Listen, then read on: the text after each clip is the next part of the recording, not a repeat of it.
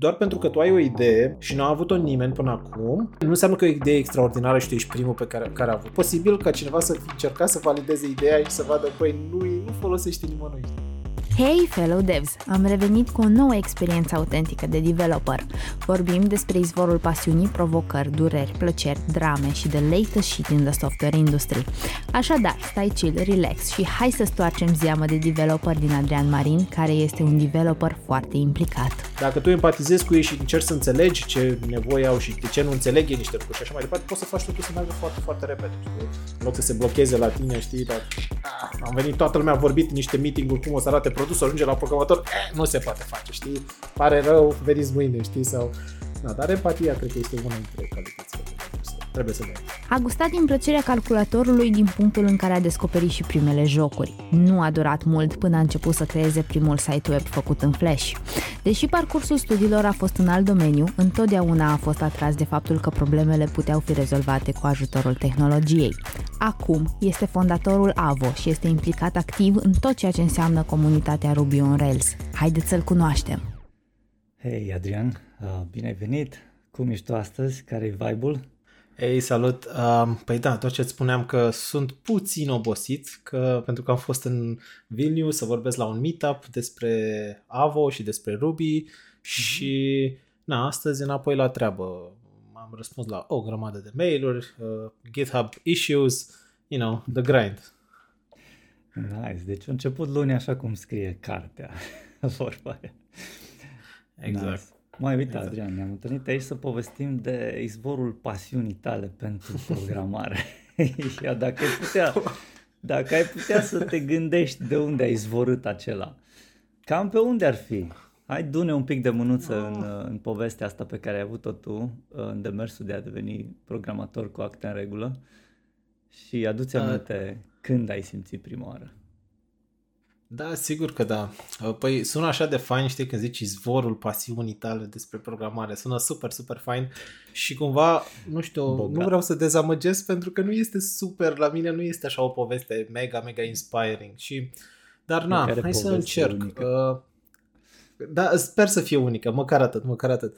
Păi nu știu, cred că prima dată când m-am lovit de un computer a fost când mama lucrează, este contabilă și la un moment dat au început să apară softurile de contabilitate și lucra la, la undeva într-un birou unde erau mai multe computere și mă lua cu ea la muncă pentru că probabil n-avea unde să mă lase. Și unul dintre, uneori când era un calculator liber, mai avea câte un joc, două pe el, dar erau niște jocuri de astea de DOS, nu știu, aveau niște racing... I don't know, nu știu, curse cu cai, poate Doom, știi, o chestie super, super old school. Și, a, și asta cred că a fost prima, prima dată când am, am, am, am atins un calculator și, na, ușor, ușor, cred că s-a mai întâmplat, după aia pasiunea s-a mai, a mai izvorât cumva când au apărut uh, sălile de calculatoare.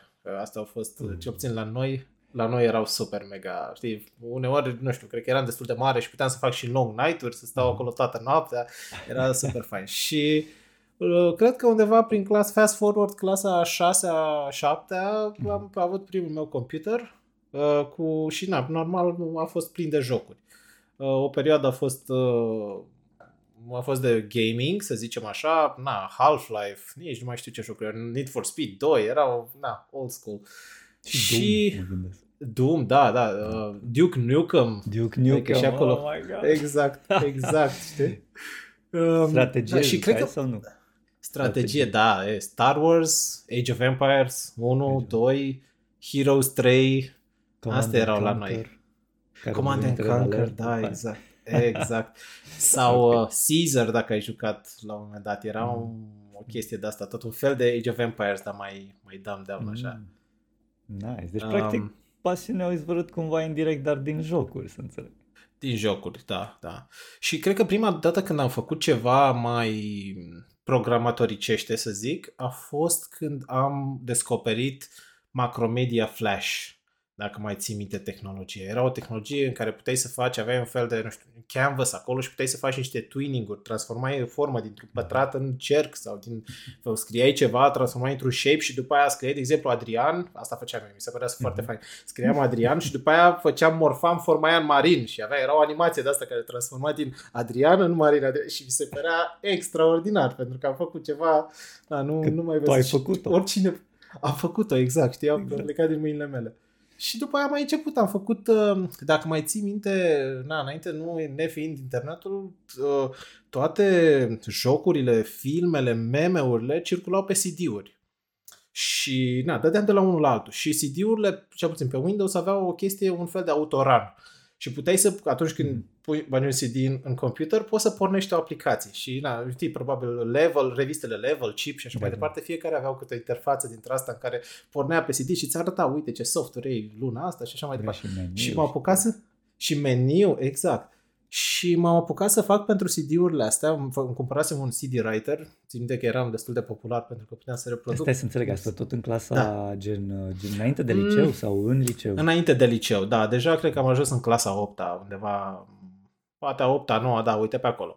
Mm-hmm. Și uh, aveam C D writer-ul și făceam, mi se părea interesant că na, dacă vrea cineva un joc sau două, îi făceam și un autorun dintre ăla, care de fapt era o animație de Flash, de fapt nu era animație, era deja ceva interactiv, pentru că în Flash puteai să faci cu butoane, să dai click, să plece de pe parte pe altă, o biluță, ca să fie ca un fel de background, era chiar o tehnologie foarte faină, îmi pare rău cumva că a murit așa. Și cred că asta a fost, nu, astea au fost primele lucruri pe care le-am făcut. Autorun pentru, pentru C D-uri, în care puteai să pornești jocul ăla sau să pornești installerul de la jocul respectiv să, să ți se instaleze pe P C. Dar țin, țin minte că era o perioadă aia când erau oamenii care scriau C D-uri, cum se zicea pe atunci. Băi, scriem și mie un C D okay. cu un, un joc. C D, ok.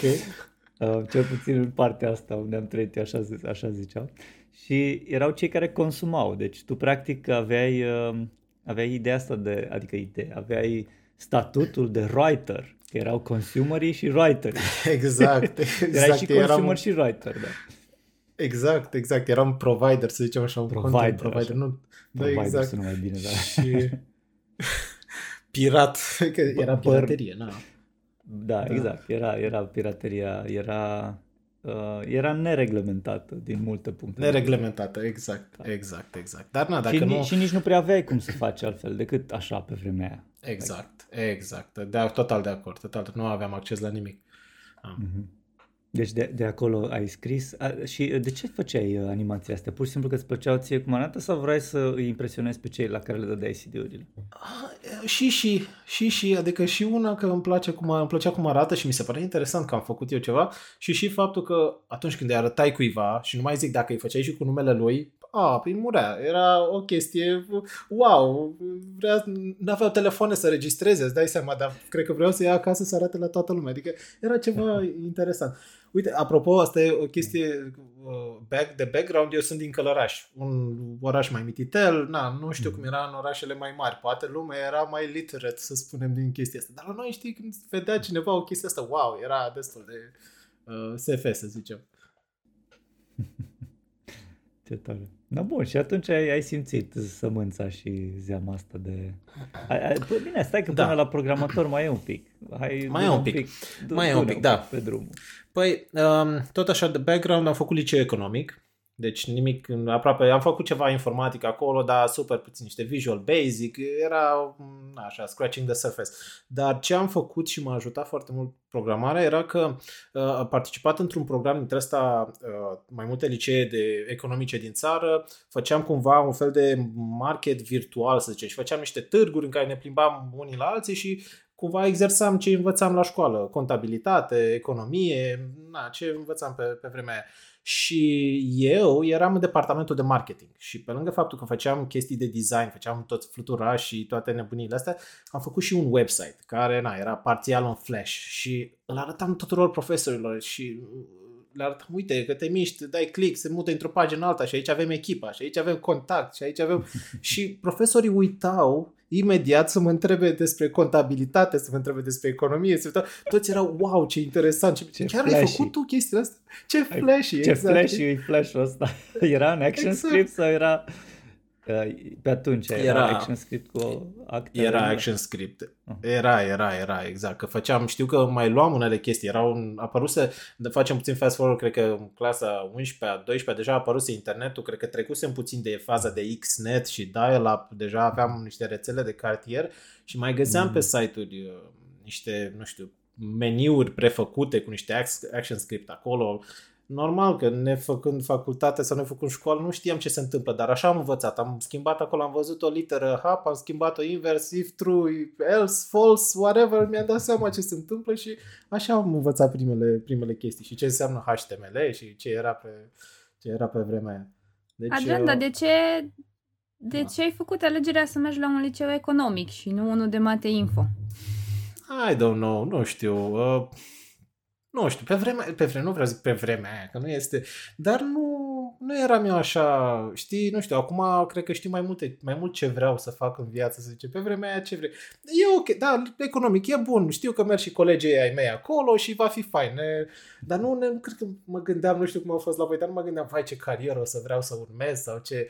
Și cumva A S E-ul, mi-aduc aminte, de fapt, apropo de carieră, mi-aduc aminte că A S E-ul era ceva la mod atunci, era facultatea pe care vrei să o faci cumva. Și te duci la A S E în București, este, wow, na, termin management, chestia asta în engleză, știi, adică era, era o chestie faină și a zis, e de viitor, da, marketing e de viitor și ce vreau eu să fac acolo.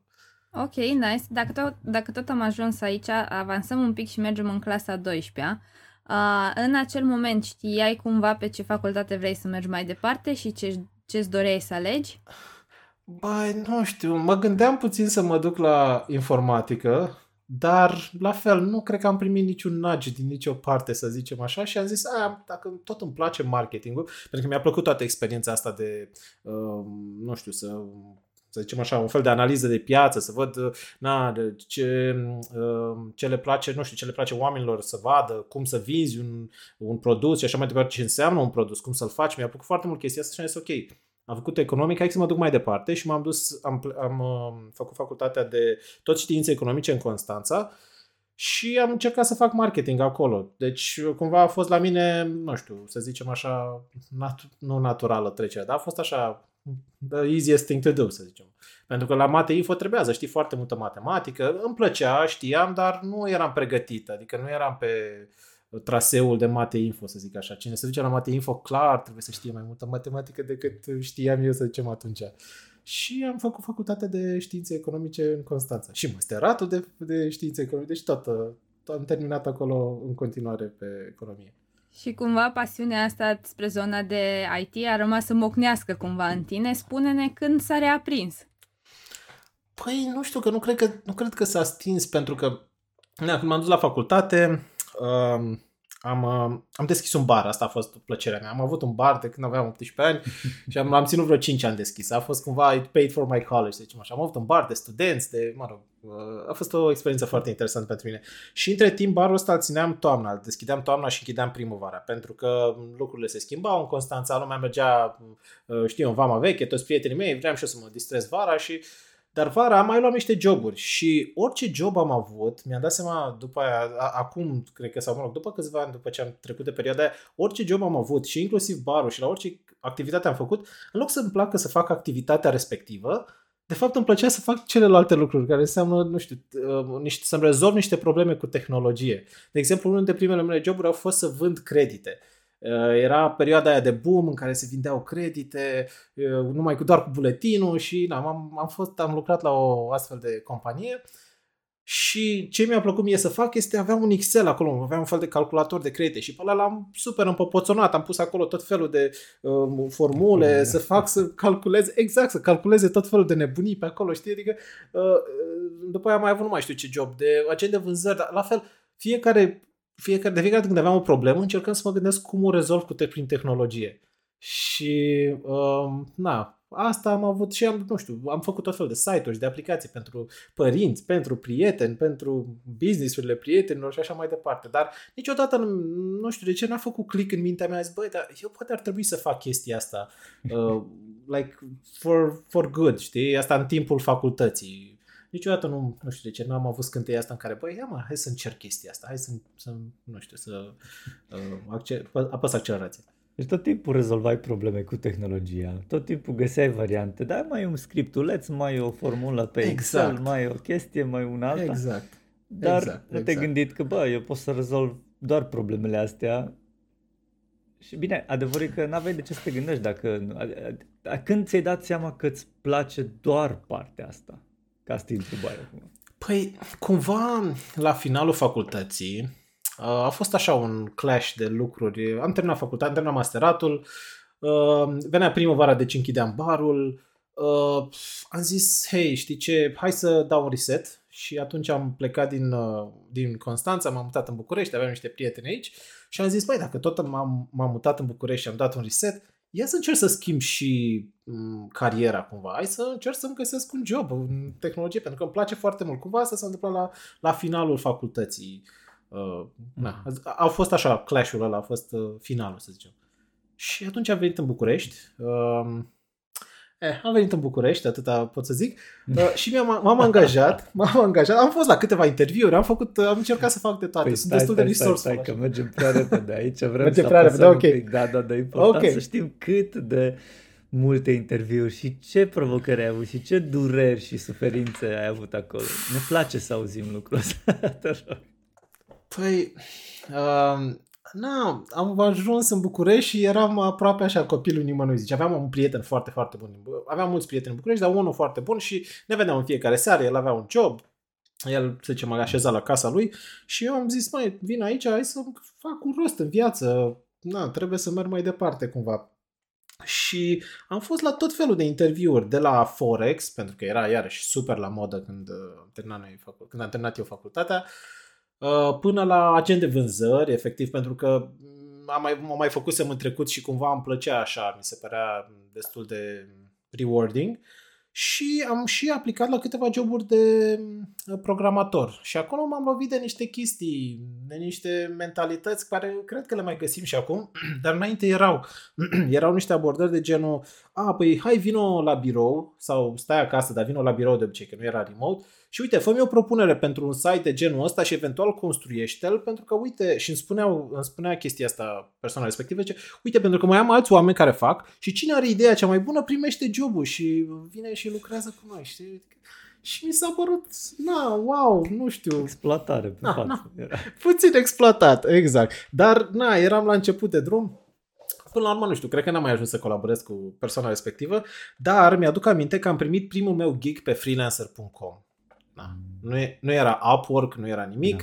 Și am primit primul meu gig pe freelancer de la un tip din Germania sau cred că era din Germania pentru că a făcut un site în, în germană și trebuia, jobul era să transform un site făcut în Flash într-unul de H T M L pentru că Flash-ul începea să moară cumva, nu știu, cred că începeau să apară smartphone-urile care nu știau să facă și, nu știu, cred că l-am acceptat pentru cincizeci de dolari sau ceva, adică, na, cam asta era nivelul atunci.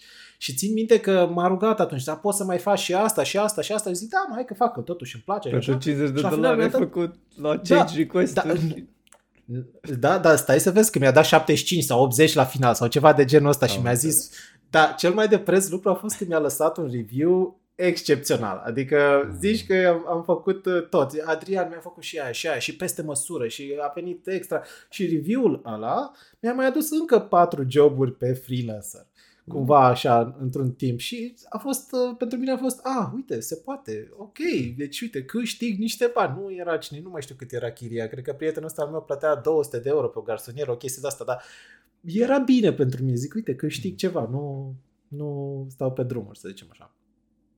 Um, și după aia am, am primit primul meu job. Spune-mi dacă vrei să intru în, în, acel, în acea poveste. Păi sigur, tot ca freelancer sau literally te-ai angajat cu contract de muncă individual la o companie? Ei, contract de muncă individual. Na, nu, deci eu nu cred că am mai fost angajat cu contract de muncă individual din facultate. Dar să zicem că era un job full-time. Hai să zicem așa. Am înțeles, um, ok. Păi povestește un fost, pic, sigur. Sigur. Păi am fost, am văzut un job online, un job posting, um, se zicea ceva de genul, deci parafrazez, dar exact așa zicea, dacă îți place să te joci cu H T M L-ul și știi, îți place să faci lucrurile frumoase cu C S S și știi și puțin JavaScript, păi vino la noi pentru că noi avem nevoie de tine. Efectiv așa. Și eu am intrat pe mail și am scris, păi uite, știu și niște H T M L, îmi place să fac lucrurile frumoase cu C S S și știu și niște JavaScript. Hai să ne, hai să vorbim. Și am fost invitat la interviu. Am discutat un pic. Ce a fost fain, ce a fost, cred că a contat pentru mine, este că mai făcusem niște site-uri pentru un prieten care avea un business de traduceri și începuse să-mi placă S E O la un moment dat și ridicasem site-ul ăla, făcusem numărul unu pe traduceri Constanța, de exemplu. Era, era primul site și cumva aveam un mic C V acolo și uh-huh. tipul i-a plăcut de mine și a zis, haide, vino. Uh, cred că a fost un job în care a zis, uh, uite...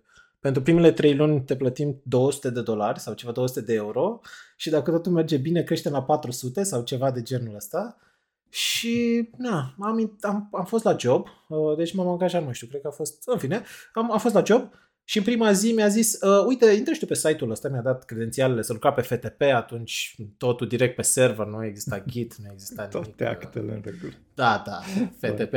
Și m-a rugat să fac un link roșu și zic, a, da, nu e nicio problemă. Am dus acolo un C S S, paf, a, acolo red. Am făcut toate linkurile de pe site roșii în prima zi, prima mea, prima mea misiune. După aia mi-am dat seama că am greșit, whatever, am reparat și a fost bine. Și... Am stat la agenția asta vreo doi ani și ceva, trei ani cred că, nu, de fapt trei ani jumate am stat și am învățat super mult, adică acolo am uh, învățat na, ce înseamnă să faci un site, ce înseamnă să preiei un site, o aplicație, ce înseamnă un produs, am făcut produse, am făcut, uh, am lucrat pentru niște campanii care au fost și naționale, am făcut niște jocuri, mult, massive multiplayer, online games, adică a fost chiar interesant, acolo am descoperit multe lucruri, Git, Laravel, efectiv acolo... Made my chops, cum se zice. Acolo am, am învățat să fiu programator. Și cât timp, ai, cât timp ai stat acolo? Vreo trei ani, trei ani și ceva. Am, și cum, am ce, ce crezi că te-a ajutat să te propulsezi așa tare în cariera asta de programator? Dacă ai putea um, să scoți niște două sau trei lucruri esențiale pe care crezi tu că le-ai primit da. sau le-ai dezvoltat în perioada aia. Da. Deci primul job. Practic. Primul, primul meu job, da. Primul job, exact. Deci, un, aș zice, una, una dintre, unul dintre factorii foarte importanți a fost că agenția avea multe proiecte în tot felul de zone. Da? Aveam și niște, să zicem, corporate, între ghilimele, aveam și niște proiecte de la zero, greenfield, aveam și proiecte pentru clienți foarte bogați, foarte săraci, sună urât, cu bugete mari, cu bugete mici, pentru, cu aplicații care na, erau folosite pentru uh, non-technical users sau pentru semi-technical users. Adică am avut o variație de proiecte foarte mare și faptul că m-au lăsat să fac ce vreau. Cumva. Adică nu exista Scrum, eu am auzit foarte târziu ce înseamnă Agile, tot felul, nu exista așa ceva, era, hei, uite, vrea, vrea clientul ăsta al nostru să facem asta și să aibă butoanele astea și du-te și fă treabă. Și plecam în curte și făceam și de lucru. Și că nu știai ceva, ce și făceai? Că mă gândesc că erai considerat entry, junior. Da. Ce, ce făceai? Aveai mentor? Deci eram... Uh, tipul care avea agenția, el era programator, dar uh, nu mai, mai lucra și el, mai coda, dar nu prea. Și s-a întâmplat o chestie, am, am observat un lucru pe care l-am, l-am făcut și eu cu my mentees, să zicem așa. Uh, deci eram ajutorul foarte, foarte des. Uh, m-a ajutat, m-a ajutat și la un moment dat cred că și-a dat seama ce băi, ia să încerc să mai las și pe el să facă și la un moment dat a început să zică nu am timp sau să mă lase pe mine, du-te și descurcă-te. Și cumva aici a venit înapoi uh, felul meu de a fi așa resourceful și a trebuit să învăț și na, Stack Overflow începuse atunci cumva, cred că era de vreo câțiva ani și era the shit. Și Stack Overflow și research, atâta tot, nu prea aveam mentori pe acolo. După aia, foarte rapid am devenit uh, senior developer sau, mă rog, nu, seniorul de acolo, să zicem așa. Care ajută pe alții. Ai avut care ajută pe alții, să zicem. Care erau mai junior la un moment dat și ai ajutat tu la rândul tău? La un moment dat, da. La, uh-huh. În cadrul companiei, da. Chiar am un prieten foarte, foarte bun care și acum am spune la un moment dat că îl ajutam la un moment dat și cred că, nu știu, am, de, am deprins și eu obiceiul ăsta care nu zic neapărat că e bun, știi, să-l ajut și după aceea să nu mai ajut, dar și acum zice că, hei, mai ții minte când îmi spuneai atunci că trebuie să învăț singur și nu mă ajutai deloc să, să, termin, să, nu știu, să termin task-ul. Dar aveam, aveam, am avut câțiva programatori pe care i-am, i-am îndrumat, unii au rămas, unii nu, dar, e, na, a fost. E foarte, foarte... Um... sănătos și clar, important să lași omul care la început de drum să se strofoace un pic, să se chinuie un pic, pentru că altfel exact. n-are cum să na, n-are cum să pună osul la, la treabă și să-și dezvolte și creierul, dar totodată și a, să găsească soluții. O chestie ce făceam eu pe vremuri era că ziceam douăzeci de minute te strofoci singur. Dacă după douăzeci da. de minute n-ai reușit să găsești soluția, de-abia atunci vii și vorbim. Asta sună o mers o, o vreme. De ce? Că, de, de, de fapt, de ce am ajuns cu, cu soluția asta? Pentru că era un dude care de fiecare dată când se bloca sau așa, mă chema pe mine. Zicea, Luci, am nevoie de ajutor. La care până să ajung eu la birou la el, el își dădea seama de soluție. Dacă am zis, ok, da. new rule in place. Exact, douăzeci de minute, exact. Cel puțin. Exact, exact. Uh, uite un truc foarte fain pe care l-a spus Adam Wildman, uh, tipul care a făcut Tailwind C S S, zice, uh, am pus un thread pe Twitter și zicea ceva de genul că uh, dacă ai o problemă, da, și vrei să te consulți cu cineva, cu mentorul tău, poartă o discuție virtuală și zi, scrie un mail, să zicem, te apuci și scrii, hei, uh, uite, asta e problema mea și pui întrebarea. Și după aia gândește-te ce ți-ar răspunde el, știi? Și faci conform, uh, ce ți-ar, conform uh, spuselor lor virtuale. Și după aia mai pui o întrebare și după aia te gândești ce ți-ar spune el. Și la un moment dat îți dai seama că de fapt nu mai ai voie, nu mai ai nevoie să-i scrii, nu mai ai nevoie să întrebi nimic. Și este surprinzător cum undeva, când funcționează chestia asta de multe ori. Da. E același concept ah. ca și cu rubber duck. Uh, thingy. Exact, exact, exact.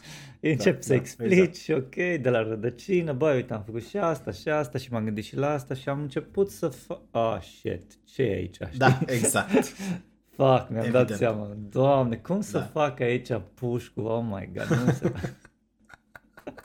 Exact. Eu făceam rubber duck cu soția mea, mă duceam și spălam vasele sau ceva mm-hmm. și stătea cu mine și făceam...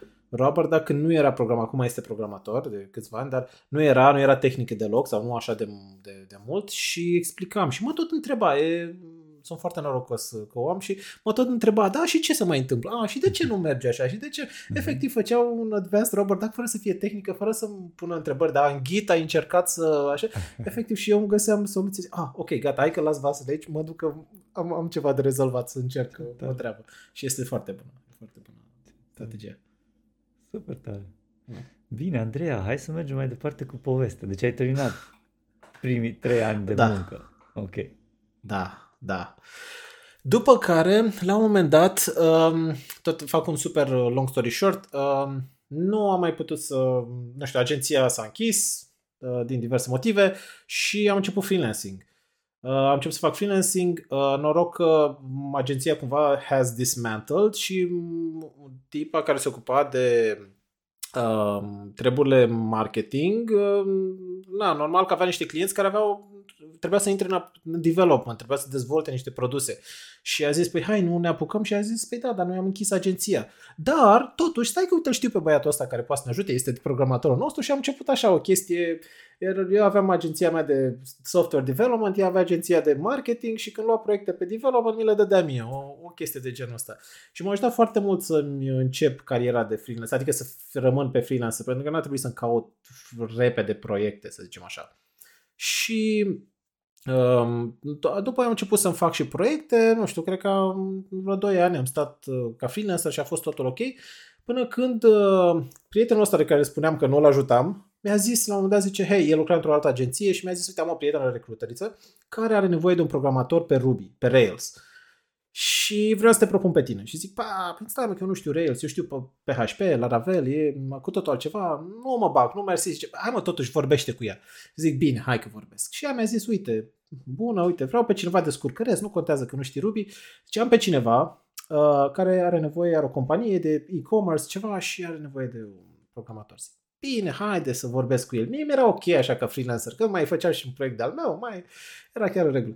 Și până la urmă am vorbit uh, cu Radu și Radu, uh, Radu este tipul care a făcut două parale, este Radu Spineanu. Și uh, atunci, pe atunci avea un startup în Silicon Valley, uh, two tap, uh, trecuse prin Y Combinator și vrea să facă un pic, uh, să scale up the business, să zicem așa, și avea nevoie de ceva ajutor. Și mi-a zis, hei, nu vrei să vii să lucrezi cu mine? Uite... Uh, suntem super flat structure, uh, nu mai știu, mi se pare că mai era un programator sau doi uh, și uite, vei lucra cu mine, nu sunt șeful tău, nu nu știu ce, this is a no bullshit business, știi, nu o să fie ceva de genul, hei, eu îți spun ceva, dar de fapt mă refer la altceva, știi, o să fie un business fine, știi? Mi-a, și, dar de fapt înainte de asta mi-a zis, hei, uite, îți dau acces la documentația noastră, uite, ăsta e produsul nostru, spune-ne ce părere ai despre el. Zic, bine, haide, haide, când vorbim? Peste două zile, în regulă. Și mă uit eu pe documentație și avea niște chestii mega smart, adică făcuse niște lucruri.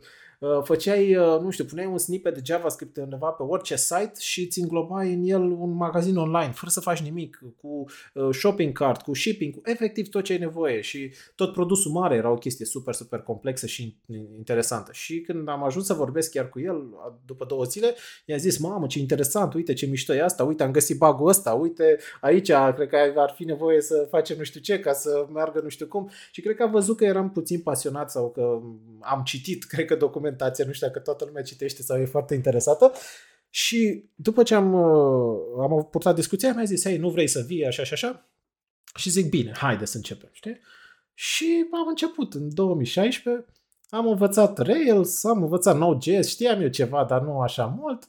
Și am început aventura mea și acolo am învățat ce înseamnă să faci un produs, ce înseamnă să vorbești cu clienți, ce înseamnă să ai clienți, în primul rând, că, na, un lucru, dacă mă întorc un pic la chestii, la munca de agenție, au fost nenumărate proiecte pe care le-am făcut și n-au fost lansate niciodată sau le-au văzut zece oameni sau, na, au fost și proiecte de genul ăsta și la un moment dat mă săturasem să fac lucruri doar ca să câștig niște bani și să nu, să nu pot să arăt nimănui, hei, uite ce am făcut site-ul ăsta sau aplicația asta.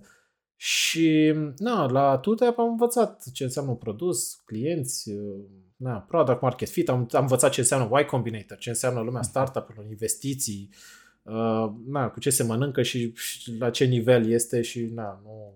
la nivelul la care na, este România, să zice, sau era atunci, să spun. Nu, în niciun caz nu mai e. Chiar foarte, foarte nice experiența, Adrian. Uh, uite, chiar e foarte interesantă povestea, cel puțin până aici, și cum ușor, ușor uh, a intrat în lumea I T-ului, de fapt, pornind de la un alt domeniu. Uh, dă-ne puțin din casă cum, cum te-ai simțit să faci o reconversie, ca să zic așa, să lași economia deoparte și să mergi pe I T. Care au fost provocările pe care, pe care a trebuit să le înduri? Da, nu știu dacă aș spune chiar așa că știi cum a fost să, să las industria aia pentru industria asta, pentru că eu nu prea am profesat nici în industria aia de, de economie și cumva la mine a fost un escape dintre ăsta, a fost, ah, pot să fac și altceva, perfect, îmi place mai mult decât, măcar puțin mai mult decât asta, perfect, acolo o să merg. Și na, drumul a fost greu, eu am... Um, soția mea a devenit programator de câțiva ani și mai am încă doi prieteni care la fel au făcut reconversii, i-am ajutat în procesul ăsta și tuturor le spun același lucru, să știi că va fi, uh, va trebui să ai o rezistență mare la frustrare.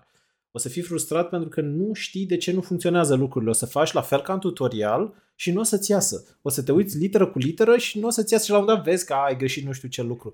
Și lucrurile astea devin mai, procesul ăsta devine din ce în ce mai ușor, cel mai, din ce, să nu mai ai greșelile astea. Da? Dar la început este super frustrat și îți vine să trântești laptopul și să-l arunci sau calculatorul și să-l arunci. Pentru că și eu am avut încă vreo două experiențe de, să zicem, am încercat să învăț niște programare când eram în facultate. Dar la fel, pentru că eram de zi cu zi cu alte job, cu jobul sau cu alte treburi și na, de fiecare când venea frustrarea asta că nu-mi iese, aruncam, ziceam, nu mai, nu-mi trebuie mie, las că eu mă descurc aici. Și asta le spuneam, hei, vezi că va fi multă frustrare, uh, va trebui să înveți să faci mult self-help și să citești de la alții și să așa, și când nu merge și chiar îți mulci părul din cap, dă-mi un telefon, că te ajut cu mare plăcere. Și se pare că a funcționat uh, rețeta asta, pentru că na, și soția mea a trecut și încă doi prieteni și na, uh, acum sunt super, sunt programatori cu acte în regulă, să zicem așa, fac aplicații faine, vorbim despre programare și despre tot felul de lucruri, cumva, nu știu, cred că mi se pare că înainte, nu știu, aveam un pic poate altă relație, dar uneori când vorbesc cu ei și vorbim despre programare, știi, mă privesc, a, tu ăla de sus care știe atâtea de multe și eu încă doar știu doar atâtea, zic, nu e mă adevărat, nu e chiar așa, poate știu puțin mai multe, dar nu le știe nimeni pe toate, adică obișnuiește-te cu chestia asta, știi? Că și, nu. Dar se poate face. Da. Dar tu cât? Cum ai trecut tu de momentele alea de frustrare? Adică ai avut threshold-ul de frustrare așa de ridicat încât nu te-a afectat? Și ai... care a fost motivația să dai cu picamărul în continuare și, să găsești soluții? Și câte videouri a trebuit să asculți până ți-a ieșit? Puf, a, deci, bine, deci, ca să răspund la prima întrebare, nu vă imaginați că eu sunt vreun un om foarte, care rezistă la toate frustrările și așa, ci la mine a fost cumva, băi, am plecat, am terminat facultatea, am plecat de acolo, I gotta make this work. Deci, și cumva la mine așa este... Așa este mentalitatea în orice, și cu business-ul pe care l-am acum și cu toate lucrurile. Este, băi, you gotta make this work, ai plecat pe drumul ăsta, fă și încearcă să o faci, știi? Nu doar să... Știi, mereu mi-a fost frică că, băi, renunț la prima, renunț prima dată când mi-este greu, știi? Și atunci, da, poți să pierzi o oportunitate bună, știi? Și în felul ăsta am zis, băi, you gotta, știi, gotta move on, trebuie să o faci, dă-i și caută în continuare, știi?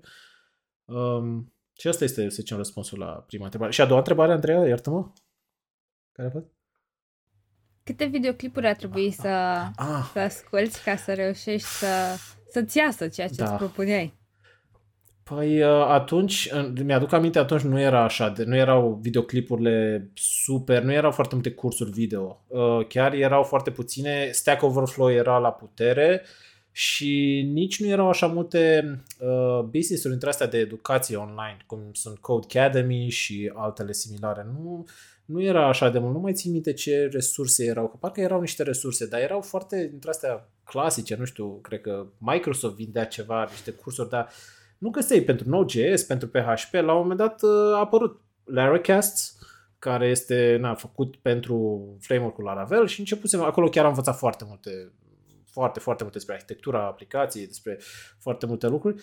Dar nu erau, înainte era Stack Overflow și asta era. Și random blogs, să zicem. Și aveam înainte, acum nu mai folosesc bookmark-uri, dar înainte aveam niște foldere de bookmark foarte stufoase pe fiecare domeniu, pe fiecare chestie. Să țin minte un snippet, hei, am văzut acolo cum se face cu C S S ceva sau caching sau whatever, Git, că și asta era ceva ce învățam. Dar uh, acum sunt foarte multe resurse. Sunt de părere că este, chiar dacă sunt mai multe lucruri de, de învățat, ai mai multe lucruri de învățat, cred că este mai ușor. Adică există foarte multe, foarte multe resurse de, de educație. Nu-mi dau seama dacă... Scuze, Luci. Plus, în cel mai rău caz... Nu-mi dau seama dacă uh, erau încă de pe atunci, dar oare ai dat și de indienii de pe YouTube care explică foarte, foarte bine și drăguț programare? Băi, nu, nu mi-a rămas nimic în minte de genul ăsta, dar chiar nu... Îmi aduc aminte că learning-ul de video, de pe video, pentru mine a apărut după ce am trecut să... După ce am devenit freelancer, deci... Cred că aveam trei, patru, cinci ani de... Și deja mă obișnuisem cu Stack Overflow și cu căutatul pe Google, cu Googling things, să zicem așa. Uh, ți-am zis, doar la un moment dat, ți-mi minte că la un moment dat când am descoperit Laracast era ca Netflix pentru mine. Mă duceam și făceam ceva în bucătărie, îmi luam laptop, îmi puneam acolo și dădeam drumul să ruleze și mă uitam la snippet-uri și mai găteam sau ce făceam. Adică era efectiv ca un Netflix. Mă uitam, abia așteptam să apară o serie nouă, să văd ce mai face tipul, tipul ăla. Dar altfel, nu. Google, blogs, Stack Overflow. Asta era la mine. Care consideri, Adrian, că sunt calitățile pe de care are nevoie un programator? Depinde, știi cum e în toată programarea, tot depinde, știi ce fel de aplicație, cât costă o aplicație. Depinde ce fel de programator, știi? Adică dacă... Că există și chestia asta. Vorbeam cu un prieten... că nu-și găsea să se angajeze undeva, că el nu știe decât puțin pe P H P și puțin de asta și zic, mă, nu, tu nu trebuie să le știi pe toate, știi? Adică tu trebuie să-ți găsești locul într-o companie, un loc potrivit pentru tine, pentru skill-urile tale. Spre exemplu, eu și cu experiența de zece ani și am făcut atâtea produse și așa, dacă mă duc la Google, probabil nu o să mă vrea. dacă mă duc ca și programator. Dacă mă duc product, dacă mă duc altceva, e altă poveste. Dacă mă duc ca programator, probabil nu o să mă vrea și nici nu o să trec testele, că, pentru că eu nu sunt genul ăla. Adică dacă ai terminat computer science, îți place matematica și îți, plac, îți place algoritmica, îți plac toate lucrurile alea, să faci să meargă cu trei milisecunde mai rapid un A P I sau uh, să fie aranjat codul, nu știu cum. Acolo, na, e un anumit tip de persoană, un anumit tip de programator. Eu sunt mai mult pe produs, îmi place să ridic de la zero la unu un produs, să mai vorbesc cu clienții, să văd ce se întâmplă, ce cum îl folosesc, să fac și backend, să fac și frontend, să fac și U I și experience și U X-ul acolo și na, depinde de asta zic, depinde ce trebuie să faci, dar cred că pentru cei care vor să facă reconversie, clar trebuie să aibă acel, acea rezistență la frustrare și pentru cei care nu vor să facă reconversie și sunt acei programatori care au terminat facultatea, trebuie să, nu știu, să fie mai empatici. Cred că să fii empatic pentru un programator este cea mai importantă chestie, adică te va duce departe și în carieră, fie că you're climbing the corporate ladder uh, și, na, sau că faci freelancing sau uh, ceva similar. Dar să fii empatic cu, cu userii care folosesc produsul tău, dacă este ceva user, consumer facing, și să fii empatic cu toată echipa. Designerul poate nu știe niște lucruri sau nu știe tot contextul. Product ownerul poate nici el nu înțelege foarte bine business logic-ul și așa mai departe, că tu ești, depinde, dacă ești o companie de asta mare, ești lovit din toate părțile, toate direcțiile cu tot felul de oameni, stakeholder. Dacă tu empatizezi cu ei și încerci să înțelegi ce nevoie au și de ce nu înțeleg ei niște lucruri și așa mai departe, poți să faci totul să meargă foarte, foarte repede, știi? În loc să se blocheze la tine, știi? La... Ah, am venit, toată lumea a vorbit în niște meeting-uri, cum o să arate produsul, ajunge la programator, eh, nu se poate face, știi? Pare rău, veniți mâine, știi? Sau... Na, dar empatia cred că este una dintre calitățile pe care trebuie să, trebuie să le ai. Ce tare. Da, bine zice, aici e clar. Empatia ajută foarte mult ca să... te pui, evident, în locul celuilalt și să, să, fii, să fii un team player. Da. Până la urmă, dacă ești team player și ești proactiv și ai inițiativa aia, bă, ok, hai, hai să facem împreună să iasă bine. Exact. Nu doar, hai că fac să fie făcut și I can just move on with my life. It's a different mindset. Cred. Și genul ăsta de oameni pot să clădească o echipă self-organized într-un fel sau altul. Că până la urmă, idealul unei echipe agile, că acum ne bucurăm de, de idealul da. Ăsta, e să fie organizată singură, self-organized. Exact. Și e foarte, adică pare un unicorn un pic. Mm-hmm. Știi? Adică ce-ți trebuie? Păi dacă toți oamenii ar fi empatici, dacă toți oamenii ar avea inițiativă, proactivitate și pasiune pentru ceea ce fac și ar înțelege și problema pe care o rezolvă compania, startup-ul sau proiectul sau whatever, atunci ar merge însă, dar evident că nu se poate, adică e cazul ideal. Da. Amin, amin, atât o să zic. Da. Eu mai am o curiozitate momentan, Adrian, venind totuși dintr-un alt domeniu, din partea asta economică, făcând reconversia asta către zona de I T. Ce nu ți-a spus nimeni despre industria I T și ai aflat tu pe pielea ta?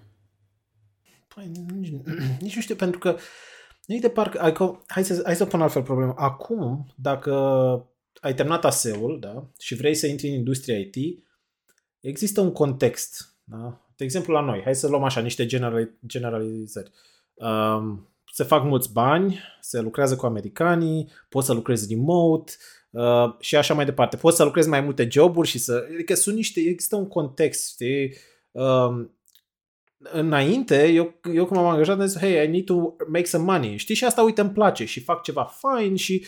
Dar nu era niciodată de, știi, hey, vreau să climb the corporate ladder, vreau să devin product owner la Google sau la Microsoft sau mai știu eu pe unde, sau la Shopify sau ceva, că vreau să fac produsul meu și să am așa...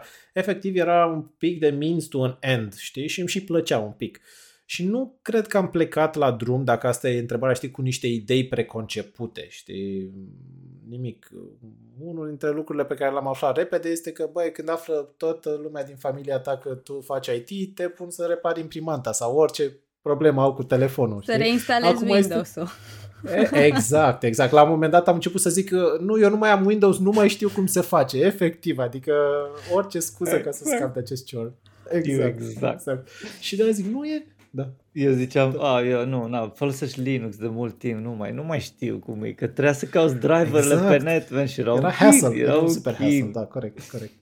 Nice, ok. Hai să ne întoarcem la povestea ta, Adrian. Uh, ajunsesem la jobul în care ai și gustat prima oară din Ruby. Ce s-a întâmplat da. Mai departe? Păi, um, am fost acolo, cred că am stat vreo doi ani și jumătate și acolo, iarăși, am avut noroc pentru că organizația a fost faină și Radu a fost fain și toată, tot contextul a fost de așa natură că, nu știu, cred că am petrecut vreo șase luni făcând chores, să zicem, diverse lucruri pe lângă aplicațiile sau produsele care existau și după aia, foarte destul de repede, am început să fac un produs, iarăși, pe care să-l fac eu de la zero. Am discutat, hei, uite, vrem să facem, avem produsul ăsta mare care face așa, hai să mai creăm niște produse pe lângă să ajutăm cumva business-ul, știi? Și uite, ce zici de produsul ăsta? Ai, ai putea să, ai vrea să-l faci? Zic, da, for sure, sigur că da. Și am început să lucrez. La început a fost un plugin de WordPress, whatever, a fost P H P, n-a funcționat foarte bine, vreau să integrăm cumva produsul nostru de e-commerce cu WooCommerce, care funcționează pe WordPress. A funcționat, dar nu prea a funcționat. Dar după aia am zis, hei, hai să facem o chestie și mai mare cu Shopify și cu Amazon și așa mai departe. Pentru asta clar avem nevoie de o aplicație standalone. Hai să-l facem în, în Rails pentru că funcționează, se, nu știu, merge foarte repede dezvoltarea în Rails. Și atunci am început să fac și cred că am lucrat un an jumate la produs și era așa o chestie, na, ca să explic în, în mare, noi aveam un produs uh, făcut în Node.js care știa să pună comenzi și să verifice statusul comenzilor și să verifice shipping status și să, verific, să ia informații despre produs pe foarte, foarte multe site-uri și we were exposing an A P I, să zicem. Și dacă vrei să, să te integrezi cu foarte multe site-uri, cu o mie cinci sute de site-uri sau câte integram noi, o mie cinci sute de magazine, puteai să o faci printr-un singur A P I versus să te integrezi cu fiecare în parte. Și asta zicem că era produsul mare, mai aveam unele pe lângă. Și am zis, hai să facem produsul ăsta nou, care ce o să facă? O să folosească toate produsele din magazin de astea și cineva poate să facă un fel de um, cum se numește? Nu reseller. Uh, cum? Scraping? Nu. Nu, nu scraping. Nu, nu, scraping nu, să, vândă, să revândă produsele, să zicem, prin magazinele lor cu poate un... Ah, okay. Un fel de reselling, da, se numește într-un fel, în fine, o să-mi vină cuvântul, și uh, să revândă și, mă rog, produsul nostru era legat și la o rețea de afiliere și, mă rog, era o marjă acolo pe care na, cineva putea să make some money, să zicem așa. Și, uh, da, și ne-am apucat de produsul ăsta și l-am făcut de la zero și normal că am învățat foarte multe despre Rails, despre cultura Rails, despre cultura de Ruby, uh, na... Cumva, eu am stat foarte mult în cultura de P H P și Laravel și am crescut cu ea și se, nu știu, ai niște, să zicem așa, faci niște idei, știi, păi uite așa, nu știu, acesta este creatorul, uite ce a făcut, uite ce, ce, cum crește ecosistemul, ce face pe lângă și am intrat în Rails, lucrurile stăteau puțin diferite, dar, na, cum zice, oamenii destul de faini, destul de funky, știi, și mi-a plăcut foarte mult pentru că era o schimbare, era o schimbare mai interesant, aș zice, na, îmi place și Laravel și așa, dar Ruby definitely este mai interesant decât P H P, în opinia mea. Și comunitatea cum ai simțit eu? Ai zis că ai trecut de la P H P unde știai că na, era comunitatea cumva generată în da. jurul creatorului, da. într-un fel sau altul, nu? Uh, și acum la Ruby it's a bit scattered all over da. the place și pare un pic altă dinamică. Povestește un pic de asta. Da, a fost un pic de... I, I kind of hit a brick wall. Eu o să fac un pic iar fast forward după ce am creat A V O. Vorbim imediat despre produsul meu. Și am încercat să fac marketing, să zicem. Marketing, marketing, developer marketing, să zicem, engineering as marketing. Și acolo m-am lovit pentru că încercam cumva să folosesc... Adică mă, mă gândeam că am... Hei, am ca și cum am ca și cum aș avea un produs în P H P și mă duc în ecosistemul P H P. Și era clar că nu este același ecosistem și că nu este aceeași cultură, să zicem. În Rails există acest convention over configuration, știi, și există niște convenții care, na, care, prin care construiești aplicația, adică în loc să faci, să zicem, să scrii cod care să, să facă ceva, ci scrii niște configurări, să zicem, știi, sau este mai declarativ și face el pentru tine. Deci e puțin mai mult magic acolo. Și se pare că chestia asta se transpune, convențiile astea se transpun și în comunitate cumva. Sunt mai puțin deschiși la lucruri noi, știi? Și, na, uite, un, un, un lucru care a venit de la creatorul Rails, de la D H H, este că lui nu-i place JavaScript. Like, he actually hates it. E o chestie care toată lumea știe. Încearcă, a încercat de multe ori să o scoată, acum parcă a reușit, în fine, să scoată din, din, din framework. Și uh, chestia asta s-a transpus și la... Comunit- și comunității, știi? Și efectiv de fiecare dată ziceam, uite, am ceva nou, uite, e o chestie faină, așa, nu, nu, nu ne trebuie, noi facem foarte bine, noi ne descurcăm foarte bine cu asta, știi? Ceea ce, na, it's a blessing and a curse, știi? Pentru mine era un curse, exact, știi, pentru mine e un curse că nu pot, să, nu pot să-ți arăt chestia asta faină pe care vreau să o fac, dar cumva it's a blessing pentru că nu ai toată nebunia pe care o ai în Node.js, dacă facem o paralelă de asta, fugim, știi, în altă parte, unde toată lumea face efectiv cum vrea, știi, și nu există niciun fel de consistență nicăieri și când vii pe un produs, automat e un produs nou, n-ai, dar n-ai cum să îți dai seama pe un produs nou J S, știi cum s-au făcut, să stai să înțelegi produsul. Dar pe Rails, când vii, le zic tuturor asta, știi, când ai o aplicație de Rails, aduci zece programatori care nu au văzut-o niciodată, cam știu pe unde stau, pe unde sunt lucrurile și cum stă treaba și așa mai departe. Și, uh-huh. na, convențiile astea, na, a blessing and a curse, una peste alta. Interesant. Mai, hai să facem un pic tranziția către ce faci tu, dar mai întâi spune-ne cum se face acum, gen dacă ai Rails, da. Folosești și ai un proiect, ești la, o să zicem, ești un startup și vrei să faci o aplicație, software as a service și vrei să folosești Ruby on Rails for da. X reasons. De exemplu, unul ar fi că ai deja doi developeri experți care da. Poate să te ajută și sunt cofondatori, spre exemplu, și vrei să clădești un, un, un M V P. Um, și nu ai suficiente tool-uri, cum ar fi o interfață de admin. Și evident, ai nevoie de partea de administrare care vrei să o faci relativ repede, că e boring. Cine vrea să lucreze la o parte de administrare care gestionează resurse în baza de date. Adică chestia aia cumva ar trebui deja să existe. Spre exemplu, Django, Django de la Python, ei au deja încorporat all batteries da. Included cu tot ce vrei exact. Și ce nu vrei are acolo. Eu vin din domeniul ăla și știu multe despre Django și Python. Acum, povestește-ne un pic cum fac Ruby on Rails developerii care vor să tackle problema asta pe care am discutat. Păi, acum au o super, super oportunitate să lucreze cu A V O, pentru că este produsul pe care l-am făcut eu. Dar hai să, hai să începem înainte de A V O. Uh, există niște produse, există uh, Rails Admin, Administrate, există vreo două, trei produse care sunt open source, dar ca, nu vreau să zic majoritatea lucrurilor open source, că în niciun caz, dar ca unele lucruri open source, ca unele programe, aplicații open source, they get neglected.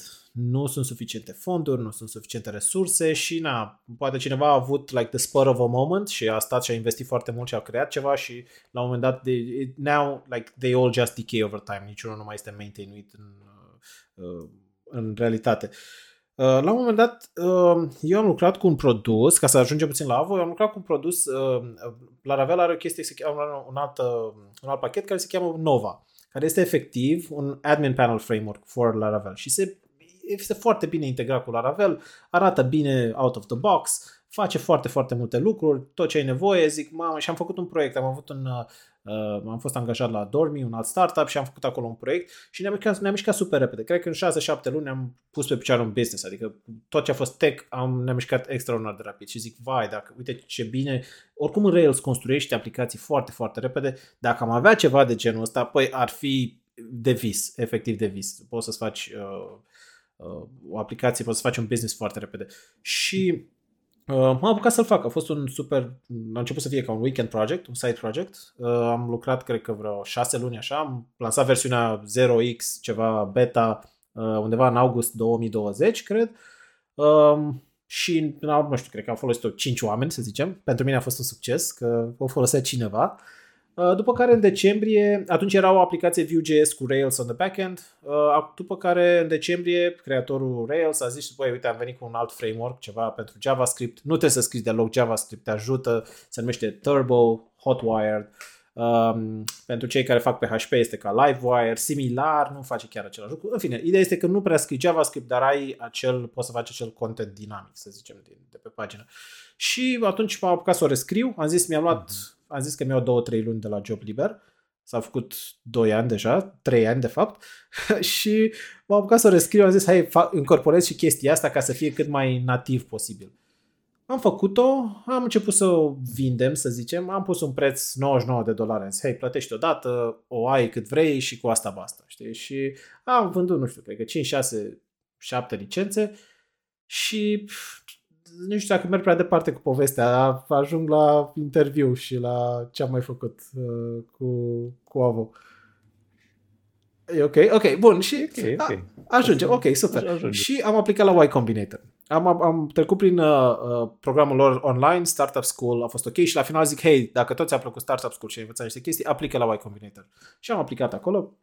și uh, am, am, am obținut două interviuri, un interviu și după aia încă unul și acolo le-am, în loc să le piciuiesc A V O, am zis, hei, A V O este o chestie asta mică, doar vreau să testez piața, doar vreau să validez ideea, dar vreau să fac pe Node.js, pentru că acolo that's where the money is, toată lumea, acolo e adopția. Și au zis, a, super, păi ai ceva? Păi n-am nimic, dar o pregătesc. Păi bine, atunci du-te și fă-l și ne vedem în toamnă. mai avem, că mai exact. avem o rundă. Și zic că bine. Și cum sunt eu așa, știi, nu vreau să mă las baltă, l-am luat pe fratele meu, care este și el programator, și noi doi programatori ne-am apucat să, fac, ne-am apucat să facem un produs, știi? Fără să avem o problemă, doar că știm că poate ar rezolva, poate ar fi niște probleme pe undeva. Și uh, ne-am apucat, am făcut o soluție Node.js, care se cheamă Base Tool. Am aplicat iar la Y C, practic am construit-o în vreo două, trei luni, am aplicat la Y C, am avut două interviuri iar, toată lumea super impresionată, zice, wow, ce mișto, doar îi dădeai un string de bază de date și știa să facă introspecție, acolo să vadă ce tabele ai, ce fel de date, cum se leagă între ele, era destul de interesat. Și oamenii au zis, băi, e mișto, suntem impresionați, dar na, n-aveți o problemă, nu rezolvați nimic cu ea, adică ați făcut o soluție fără să aveți o problemă. Exact, de business. Ceea ce este greșeala fatală, știi? Asta practic e primul lucru care spun la Y C, să nu faci o soluție fără o problemă. Și au zis... Asta exact. E tipic programatorilor, cumva, cred, sau inginerilor. Exact, exact. Gândesc că, ok, a, ce cool da, ar fi da. să... Și faci ce cool ar fi să, dar problema aia nu trebuie să fie așa o problemă mare. Sau da, mai și mai, se mai zice o chestie, adică cine vrea să intre puțin în antreprenoriat, uh, recomand Y Combinator și Startup School, pentru că ne învață foarte multe lucruri. Și ei mai zic o chestie, doar pentru că tu ai o idee și nu a avut-o nimeni până acum și nu o face nimeni, nu înseamnă că e o idee extraordinară și tu ești primul pe care, care a avut-o. E, o, e posibil ca cineva să fi încercat să valideze ideea și să vadă, băi, nu, nu folosești nimănui, știi? Da. Exact, exact. Merge. Bun, și am avut uh, interviurile și am, am zis, băi, aveți, n-aveți problema, aveți ideea, bravo, merge și validați, găsiți o problemă. Și asta am făcut. Am mers trei luni de zile, zic, bă, haide să ne, nu știu, să mergem, vorbim cu oameni, am cercat, hei, ce folosești, cum folosești, hai să încerci pe asta. N-am mers. Deci, la un dat am zis, bă, hai să ne oprim, că nu prea merge, e clar că n-are rost să dezvoltăm ce feature-uri vrem noi să adăugăm, că nu folosește nimeni, știi? Mm. Zic, uh, ok. Și practic a trecut un an de zile, eram deja la final de două mii douăzeci și unu, și între timp, proiectul nostru abandonat A V O a, fost, a început să, să fie folosit, să zicem așa, știi? A început să, lumea să-l cumpere. Așa S-a organic. Singura chestie care am făcut, am fost la un podcast undeva uh-huh. și mi se pare că am mai postat pe undeva prin, printr-o comunitate, dar nimic altceva. Și a început să fie folosit, efectiv, vedeam creștere, așa, cum urcă un grafic de ăsta fain. Și vânduse vreo patruzeci de licențe, zic, a, mamă, ce mișto. Hai să încercăm, uite, dacă totuși rezolvă o problemă, cineva îl vrea, hai să încercăm să-l facem, știi? Am uh, făcut o pauză în decembrie, am mai lucrat vreo două, trei luni, am lansat versiunea doi, am mai adăugat niște feature-uri ce știam noi că vrem să adăugăm și știam că lipsește și ne mai cerea lumea între timp.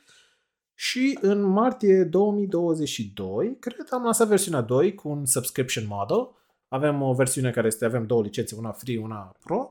Și am început să, să facem să meargă. Zis, hei, uite, îmi dau trei patru luni, iarăși, știi, hai să vedem cum pot să fac să meargă, știi, chiar dacă nu e nișa aia mare, deja eram dezamăgit, că, na, îți dai seama, te gândești la unicorn companies, ridici investiții, că, na, asta este gândirea care trebuie, pe care trebuie să o ai, să zicem așa, când te duci la Y C, să spunem, știi, și eram dezamăgit, zic, a, mă, hai să văd, măcar să fac eu un proiectel de ăsta să meargă și mai vedem noi după. Și... Um, am lansat în martie și deja am început să avem niște subscriptions, am început să facem, să mai băgăm feature în el. De fapt, eram deja rămăsesem singur deja în martie. Mihai, fratele meu, s-a dus. Da, da. E foarte important. Asta organic. Organic. Organic în sensul că n-ați făcut market, n-ați făcut nimic exact. Special ca să dați afară în țară decât, cum ai zis tu, și like, pe... pe... Google Search, pe GitHub um, sau comunități. Fost, în comunități, vadă... acolo este. M-am dus și am încercat să promovez. Normal că oriunde scriam, dacă vede cineva, știi, zici, păi uite, am făcut și o chestie asta faină, știi? Și pui site-ul. Dacă intră cineva, sau nu, nu vreau să zic că toată lumea, dar în general când intră cineva, sau programatorii, când intră programatorii care sunt uh, un anumit fel de client și văd pro undeva sau pricing, se întorc înapoi unde ai scris și zic, this is promotion, take it down, this is uh, paid product, nu știu. Da, mă, avem și free, stai puțin că free te duce foarte, foarte departe. O fi și paid, dar tot te ajută, știi? Adică, na, plătești cinci lei, dar faci cincizeci de lei. Adică sunt niște lucruri mm-hmm. acolo. Și ați avut și Fa. durerea asta că Somebody Aoleo, dar a fost, da, este, efectiv am găsit, m-am întâln, m-am, am întâmpinat rezistență în foarte multe locuri. Adică și acum dacă te duci pe YouTube și vezi videourile noastre, ce, prezent, ce am prezentat eu acolo, ce am înregistrat, lumea scrie la, con, la, la comentarii promotion, știi? Adică, so what? Adică nu, lumea, știi, de te, își ia din, lumea, oamenii își iau din timp ca să scrie acolo că e promovare, știi? Când nu zice, nu am zis, n-am mințit pe nimeni că e, doar e free sau ceva, știi? Dar na, așa sunt programatorii uneori. Na, și nu vreau să nu vreau să generalizez, dar sunt foarte greu de vândut. La programator le vin cel mai greu, cel mai cel mai greu. Da. Da. Așa e. Și așa e. Și asta e una dintre poate întrebări, cum în în ciuda faptului că e foarte greu de vândut la programatori, um, care, na, se așteaptă, da, acum vorba aia, open source, open source, mă aștept să fie open da, source, iau de acolo, da. pun acolo și merge. Da. Ai, știi? Na, cineva îl mentenează pe barba unei exact. companii. I don't care. Cineva face treabă de mentenanță. I just write issues exact, dacă cumva exact. e o problemă. Mai puține pull request-uri și like, contribuții, dar mai mult vreau să folosesc. Da, e chestia asta așa egoistică pe care... Uh, O, o au mulți, na, nu generalizăm, dar cum totuși ai, ai, reușit, uh, ai reușit să vinzi la programator sau n-ai reușit să vinzi direct la programator ci la da. companii? It's a B to B or a... B to, B to developer? Uh, da, este și B to developer, dar și B to B cumva. Uh, mi-a mai pus cineva întrebarea asta și nu prea știu cum să-i răspund. Zic, mm-hmm. Păi nu știu ce s-a întâmplat, la un moment dat lumea a început să descopere, dar de fapt ce cred că s-a întâmplat este... Dacă aplici, să zicem așa, niște tactici pe care le înveți uh, despre un, pe care trebuie să le faci cu un startup, da? Să te miști repede, să acaparezi piața, să... Iar sună rău, știi? Cum fac startup-urile astea mari, știi? Ridică multe investiții și acaparează piața, omoară pe toată lumea și rămân ei acolo și după aia mai vedem noi ce facem. Nu chiar așa, dar uh, efectiv să acaparezi piața, adică dacă ai găsit o verticală, du-te pe ea și încearcă să o rezolvi cât de bine poți, știi? După aia, prezintă produsul foarte bine. Astea sunt toate niște lucruri pe care eu le zic din Startup School, lucrurile pe care le-am învățat și uh, din alte comunități de, de, de mm. startup-uri. Și, da, te rog. Mai, scuze da. că te întrerup. Uh, uh, by the way, prezintă produsul foarte okay, bine. Ok, ok. Nu l-ai prezentat. Audiența noastră nu știe despre ce e vorba. Exact, A V O punct cool. Exact. Păi A V O este face? un... Sigur că da, este cine? un uh, produs, este un pachet uh, care tu îl aduci în aplicația ta de Ruby on Rails și începi să și poți să faci aplicații de tip C R U D foarte, foarte ușor. Asta înseamnă admin panels, back offices, internal tools, aplicații pe care vrei să le folosești tu, să managerezi datele, da, să zicem că ai acolo, nu știu, produse sau comenzi, whatever, ai o listă de produse, știi, un produsele, aplicațiile C R U D sunt de fapt aplicații în care ai niște entități, da, să zicem produse, orders, user, ai o listă de useri.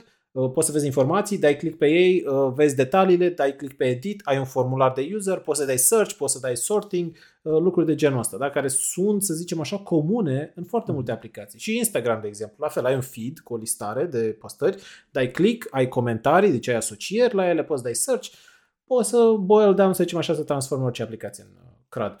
Și deci, practic, așa pe scurt, ar fi o, o interfață pe care vă oferiți, care gestionează resurse de diferite tipuri, exact. Ele ar fi. Că-ți comenzi orders, comentarii, exact. posturi, exact. blog posturi, whatever. Ce este puțin acolo. diferit, ce e puțin diferit la noi este că în loc să fie, nu este un serviciu cloud SaaS în care te loghezi ca Retool, de exemplu, în care, sau Forest Admin, în care te duci la ei pe site și te loghezi și de acolo conectezi baza ta de date. Ci este un produs care... De fapt este un pachet care tu îl pui în aplicația ta și ai acces prin cod la totul. Da? Și configurările le scrii din cod, dacă vrei să faci niște customizări le scrii prin cod, datele tale nu pleacă de pe server niciodată, nu se trimit la noi, e totul mai curat, totul mai puternic, programatorul are puterea să facă foarte, foarte multe chestii acolo și la final produsul finit este ceva care poți să dai oricărui end user, nu trebuie să fie tehnic, adică nu e un admin panel de la care ținem în spatele de barale, doar noi doi îl folosim când vrem să edităm ceva, ci efectiv îl dăm la toată lumea pentru că putem să, nu știu, să facem authorization acolo și să ascundem niște date, să lăsăm să facă niște lucruri, să nu lăsăm să facă niște lucruri, adică e foarte, foarte multă putere. Și de fapt ce rezolvă este că economisești, economisești resurse. Uh, nu mai ai uh, timp pierdut pe programator să facă aceleași lucruri de fiecare dată, nu mai ai timp uh, pe meeting-uri și așa mai departe, ci efectiv doar spui ce vrei să facă și el cumva o face. Eram la, discutam despre cum să vinzi la programatori. Da, te rog, reia de acolo. Este, da, nu este ușor, încă, încă nu ne este ușor nici nouă, dar am descoperit niște lucruri. Da? Unu, am zis, ok, descoperă bine verticala sau ce problemă rezolvi și încearcă să o rezolvi până la capăt. Doi, ar fi vorbește despre produsul tău bine. Este incredibil când te duci pe multe repo-uri și nu știi ce fac unele produse, mai ales când cineva ți le, știi, ți le recomandă, zice, hai, încearcă să folosești produsul. Nu spune foarte clar ce face în ritmi acolo, nu ai contributions, nu ai... Trei la mână, trebuie să oferi suport. La noi asta a funcționat și funcționează în continuare. Știi? Oricât am, am încercat noi să vindem niște pachete de suport, am reușit la unele, unor companii, dar nu mai ai nevoie de suport. Cum ai zis și tu, te duci acolo pe un repo și când ai o problemă te duci și lași un issue, știi? Și probabil știi și tu, știe toată lumea că uneori nu îți răspunde nimeni la issue sau îți răspunde după două săptămâni, știi? Și tu ți-ai rezolvat problema sau ai trecut mai departe, știi? No. Chiar, Chiar doi ani. ani. Cineva dă close, așa, efectiv, și îți mai aduce aminte când e, că de ce era acolo. Da, exact. Deci suportul la noi este foarte important. Adică noi avem un uh, canal de Discord în care lumea pune probleme, cerem cod când e nevoie, când este ceva mai complex îi trimite pe repo și zicem, hei, deschide un GitHub și acolo că poate să ne, ne ajute altcineva să rezolve problema. Suntem foarte activi. Avem un release schedule la fiecare două săptămâni, we release something new și ceva important, să zicem sizable, nu doar you know, dependency upgrades și lumea cumva știe că este cineva acolo. Adică foarte mulți, la mine acum, de exemplu, business-ul este foarte mult legat de mine pentru că eu sunt cel care oferă suport. Dar ei toți știu, toți mă cunosc și zic, ok, va fi Adrian acolo să-mi, să-mi rezolve problema, știi?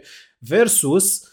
Uh, știi, folosesc un open source, că de asta zic, open source-ul e bun, dar câteodată nu e bun, știi, modelul ăsta, pentru că e open source și nu mă plătește nimeni și pf, de ce să-ți răspund ție? Să-ți răspund când am chef sau când am timp, știi?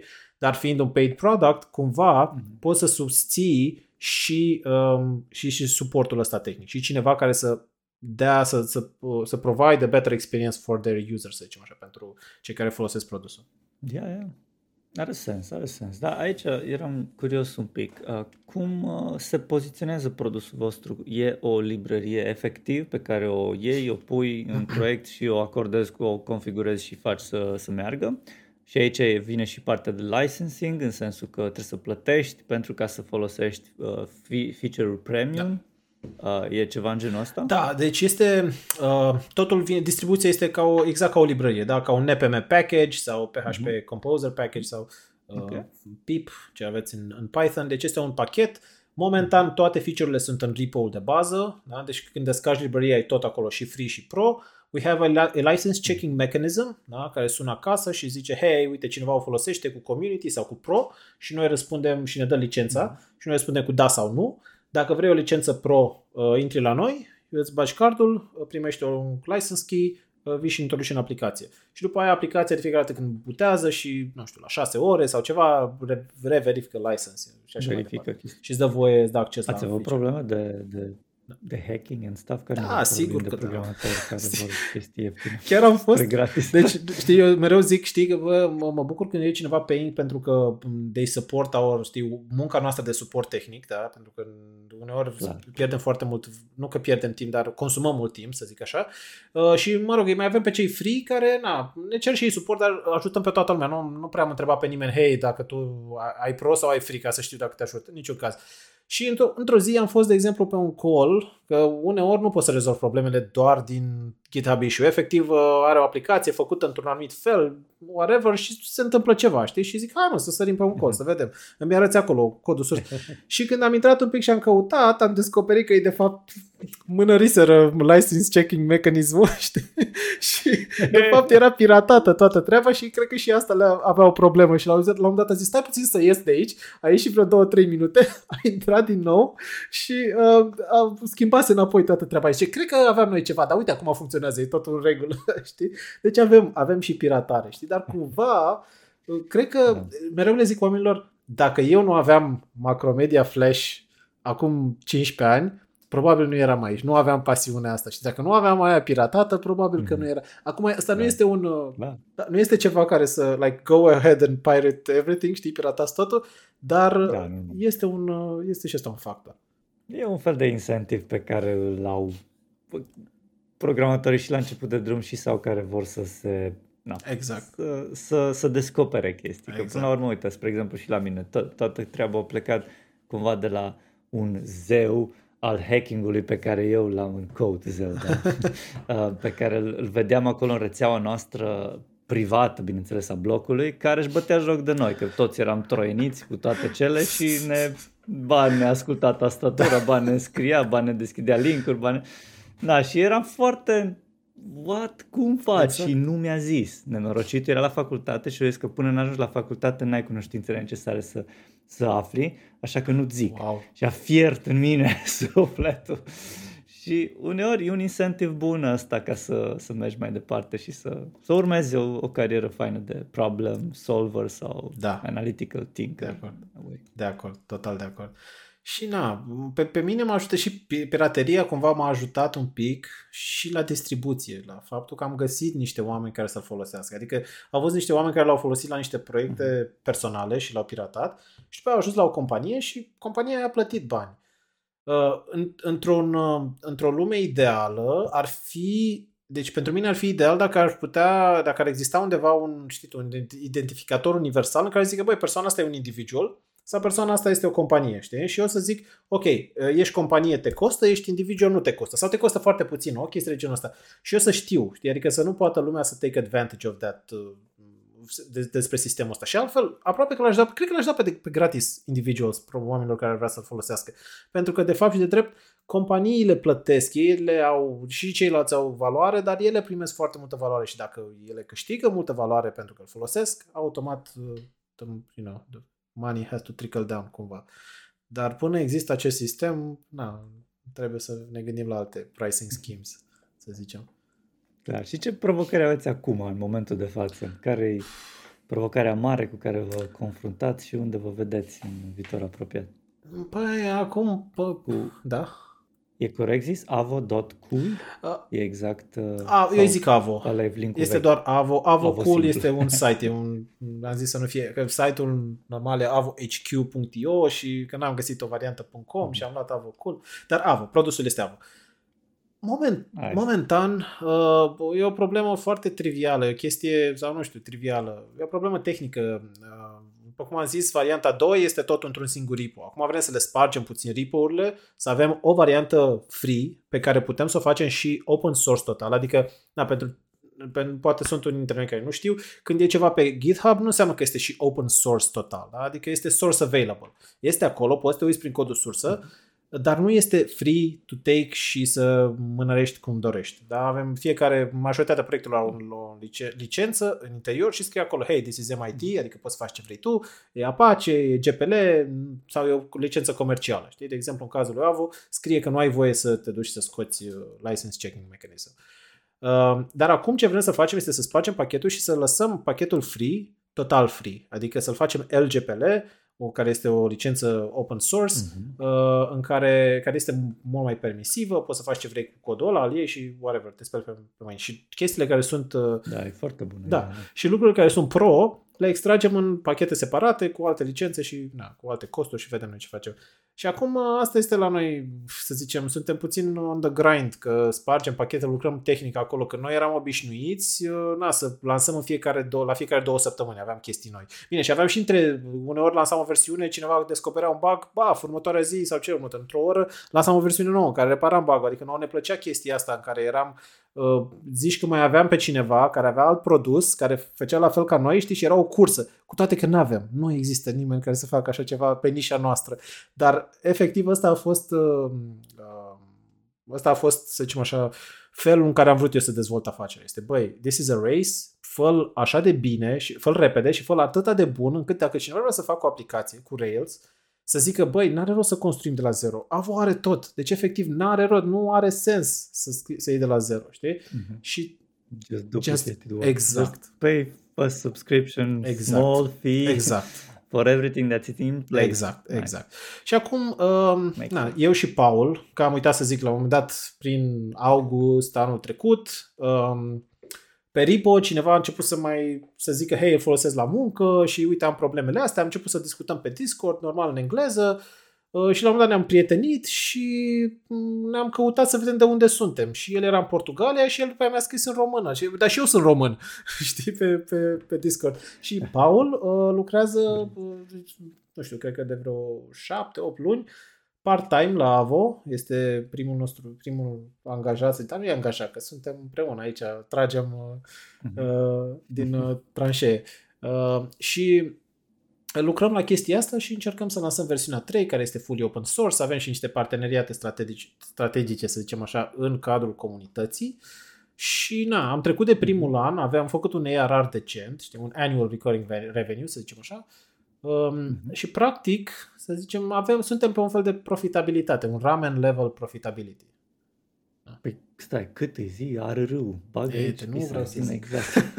Nu poți să zici. Să zic. Oricum îți publice astea. Nu sunt chiar așa, de fapt sunt bine, publice. Bine, are public. No, bine, haide că zic, uite, în primul, în primul an am făcut patru mii de euro, ceea ce este de, dezastru, știi? Dar anul ăsta am făcut douăzeci și ceva de mii de dolari, am vândut.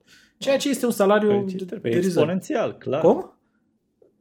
Exponențial, este exponențial, clar. Este un salariu na- foarte nasol pentru un programator, dar ne-a permis cumva, știi, bă, mereu ești, când începi un startup, mereu ești, băi, am I doing this right, știi, fac bine ce fac, mai bine mă angajez, Asta... că whatever, poți să câștig mai mulți bani. Stai un pic, tu vorbești de salariu de programator sau vorbești de companie de care a fost annual recurring revenue pentru companie? Ai dreptate, ai dreptate. Like, două chestii exact, diferite exact. Aici, să nu, le, să nu știi cum vorbim de pere și mere. Exact, da. Nu, corect, corect, așa este. Ca și companie, da, am crescut foarte mult.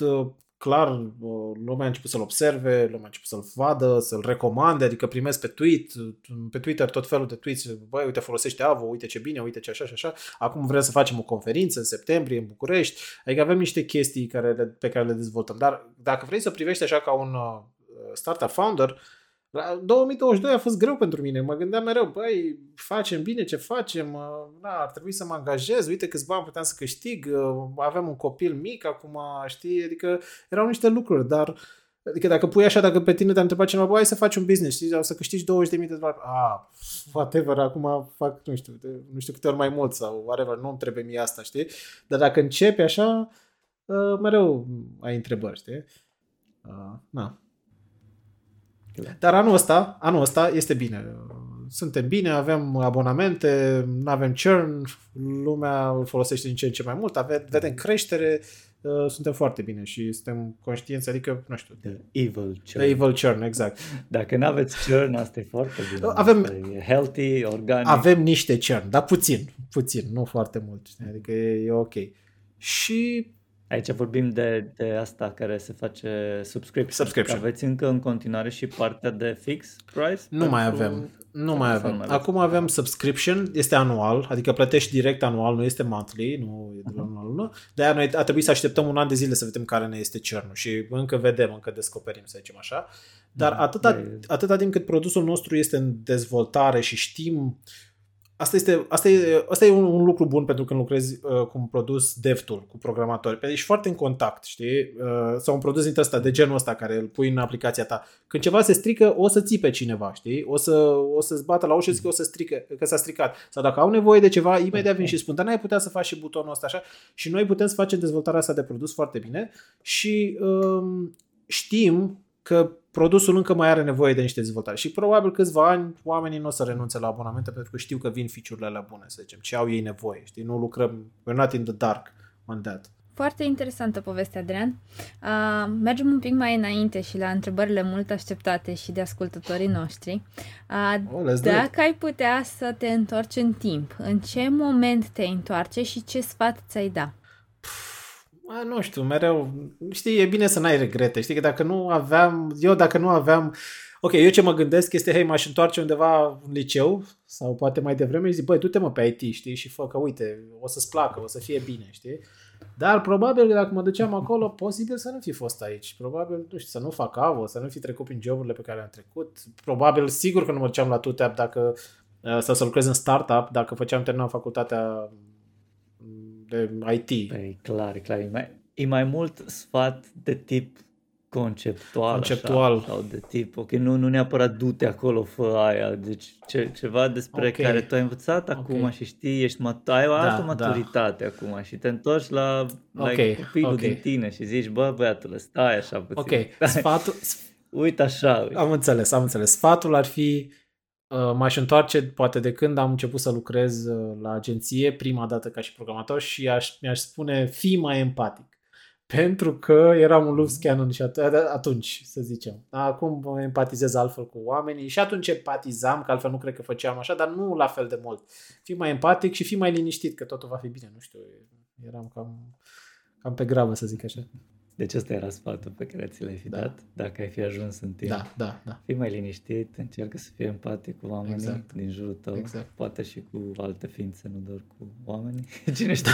Da, da. Și după aia... Evident, evident. Și după aia totul va fi bine. Exact, nice. exact. Foarte, foarte fain sfatul, Adrian. Um, Adrian, dacă ar fi să rezumăm totul la o rețetă, dacă pot să-i spun așa, care a fost rețeta, rețeta succesului pentru tine? Pentru mine a fost, cred că faptul, ok, una a fost, a fost ok că mi-a plăcut să rezolv probleme cu, prin tehnologie, dar probleme care nu erau rezolvate, ce obțin la momentul respectiv prin tehnologie, și mi-a plăcut să fac chestia asta. Altfel mi-a plăcut pro, să fac product, să fac produs. De exemplu, nu știu, în două mii șase, când s-a lansat iPhone-ul, mi-a plăcut foarte, mi s-a părut, atunci am început, noi nu prea aveam acces la ce se întâmpla în Silicon Valley când se lansa iPod-ul și așa mai departe. A apărut iPhone-ul, au început să, să apară MacBook-uri, iMac-uri, niște lucruri, și vedeam la Apple că fac niște produse mișto, se gândesc de la cap la coadă, nu sunt doar, știi, P C-uri, cutii și așa, fac, făceau chestii interesante. Și mi-a plăcut să fac produs, cred că asta a fost, să, să văd cum folosește lumea produsul meu, um, unde întâmpină probleme, unde nu, și să fac produs. Deci asta, cred că să fac produs și na, um, să fac, să-mi placă să fac produs. Da. Yeah. Spune-mi, te rog, tu acum mai, uh, mai faci, uh, mai codezi, mai faci programare într-un fel sau altul? Da, da, trebuie, da. Și cam cât la sută din timp? Uh, din păcate... Și cu ce îl împarți? Ce rolul mai? Uh, e rolul de founder, care are, știi... Toată lumea știe, cele nu știu câte pălării, șapte, opt, zece pălării, o sută, că se inventează în fiecare zi alte pălării, știi? Um, e și growth hacker, presupun. Da, clar, să știi, asta îmi place, uite, n-am, nu prea am atins subiectul, dar asta îmi place, nu sunt eu super growth hacker sau whatever, dar uh, îmi place să fac niște lucruri, nu știu, de exemplu, eu când fac, am vreo idee, mă duc și îmi fac stickere, asta e primul lucru care îl fac, îmi creez niște stickere, să am să le lipesc, să le dau oamenilor, uh, am tot felul de nebunii dintre astea. Și mă duc, nu știu, și oriunde văd o oportunitate, nu știu, apare undeva un director de aplicații de Rails sau ceva, păi mă duc și pun A V O acolo sau, știi, mă duc și mă, mă, mă așez în fața ochilor, să zicem, uh, ochilor oamenilor care se uită. Și ce fac? Mai codez, mai codez, pentru că mai sunt niște chestii de arhitectură, să zicem așa, pe care, să zicem, sunt viziunea mea, să zicem, și așa. Nici Paul nu poate să le facă pe toate, uh, dar altfel, na, răspund la mail-uri. Deci, like, asta am făcut astăzi, de exemplu, lunea asta se întâmplă, răspuns numai la mail-uri. Um, și, nu știu, stau pe Twitter și asta e o chestie, uneori procrastination, dar uneori este productiv, adică, nu știu, găsesc proiecte faine, mă alătur unor proiecte faine, pot să fac acel growth hacking și așa. Um, ce mai fac? Uite, am fost, după cum am zis, în Vilnius, am vorbit la un meetup despre A V O. Săptămâna viitoare mă duc în Varșovia, fac aceeași chestie. Pe întâi... întâi iunie mă duc în Atena, adică mă duc la, vreau să fac vara asta să fie turneu, efectiv va fi turneu la toate, toate, tot ce se întâmplă, toate conferințele de Ruby, tot ce se întâmplă vreau să fiu acolo și dacă se poate să și vorbesc. Pentru că na, te duci și shake some hands sau nu mai zic dacă ești pe scenă, e cu totul altceva. Um, și fac toate lucrurile astea care, na, sper să mă facă pe mine, să-mi fac un persona, știi, sau și pentru A V O, știi, să creeze acea imagine că, băi, este cineva acolo și te ascultă și dacă am vreo problemă rezolvă și așa mai departe, știi? Și trebuie să le faci, nu? De- mie mi-a luat doi ani să înțeleg că poți să faci cel mai bun produs din lume ca un programator, dacă nu te duci să faci și celelalte lucruri, nu vei reuși. Nu o să se vândă singur. Evident. Oricât de bun. Nu o să audă nimeni de... Da, poate fi cât de bun și free și ieftin și cum vrei tu, nu e, dacă nu te duci să-l pui la oameni în brațe. Și voi sunteți trei în echipă acum? Suntem doi, sunt mult. Eu și Paul și mai am contractori pe legal, pe design, uh-huh. pe copii, pe diverse... Uh-huh. Uh, deci core-ul de doi, da, da, programatori, da, putere. Da. N-am înțeles. Nice. Mai, la mai mulți. Mulțumesc. Putere. Și la mai mult traction și, și, și felicitări. Și nu la prea mulți, că nici prea mulți programatori, adică nu vreau să zic, știi cum e, înainte era, mă întorc la cum se făcea înainte, păi să faci o echipă de cinci oameni, zece oameni, agile, nu știu ce, este mișto, dar este mai mișto cu doi trei oameni care, sau unul uneori, care să știe să facă produs și să fie pasionat și să vrea să, să aibă ownership, iarăși asta e o chestie pe care, ăsta e un sfat pe care l-aș da oricui, să aibă ownership pe produs. Hei, vrei să faci asta? Da, ia-l și fă-l de la zero la unu, vrei, ai nevoie de ajutor, te ajut pe parcurs, whatever, dar să nu fie ceva genul, să, nu vreau să iau programatori care să zică, hei, dă-mi task-ul, uh, mi-am făcut task-ul, ce vrei să mai fac și așa mai departe. That's not... That's, that, that's for different. De-aia există agile, de-aia există alte nebunii ca să, cumva, așa văd eu lucrurile, știi? Ca să aducă oamenii aia și să-i, să-i facă, să zicem, să fie productiv, să zicem. Dar nu, mie îmi place să fie uh-huh. cineva care, băi, sunt proactiv, sunt pasionat, da. Ownership mi-ai dat, îl fac, stai liniștit. Dacă am vreo problemă, vin eu la tine și îți spun cum să mă ajuți. Genul ăsta de oameni e foarte greu, foarte da. greu de găsit, așa da. e, Andreea? Ce, da. Ce părere? Complicat. Este, da. Andreea vorbește des cu oameni și exact asta face, identifică dacă omul e, are zeamă de proactivitate, de self-awareness, de pasiune în suflet pe undeva pe acolo. Da, foarte bine zis. E cheie, știi? Adică e... clar că... Da, te rog. Voiam să zic că e foarte, foarte uh, dificil de ajuns la oamenii care încă mai sunt pasionați și totul a pornit dintr-o pasiune. Acum trăim într-o lume în care... Toată lumea face I T pentru că sunt bani la mijloc. Mă duc să fac aia cea mai da. bănoasă meserie.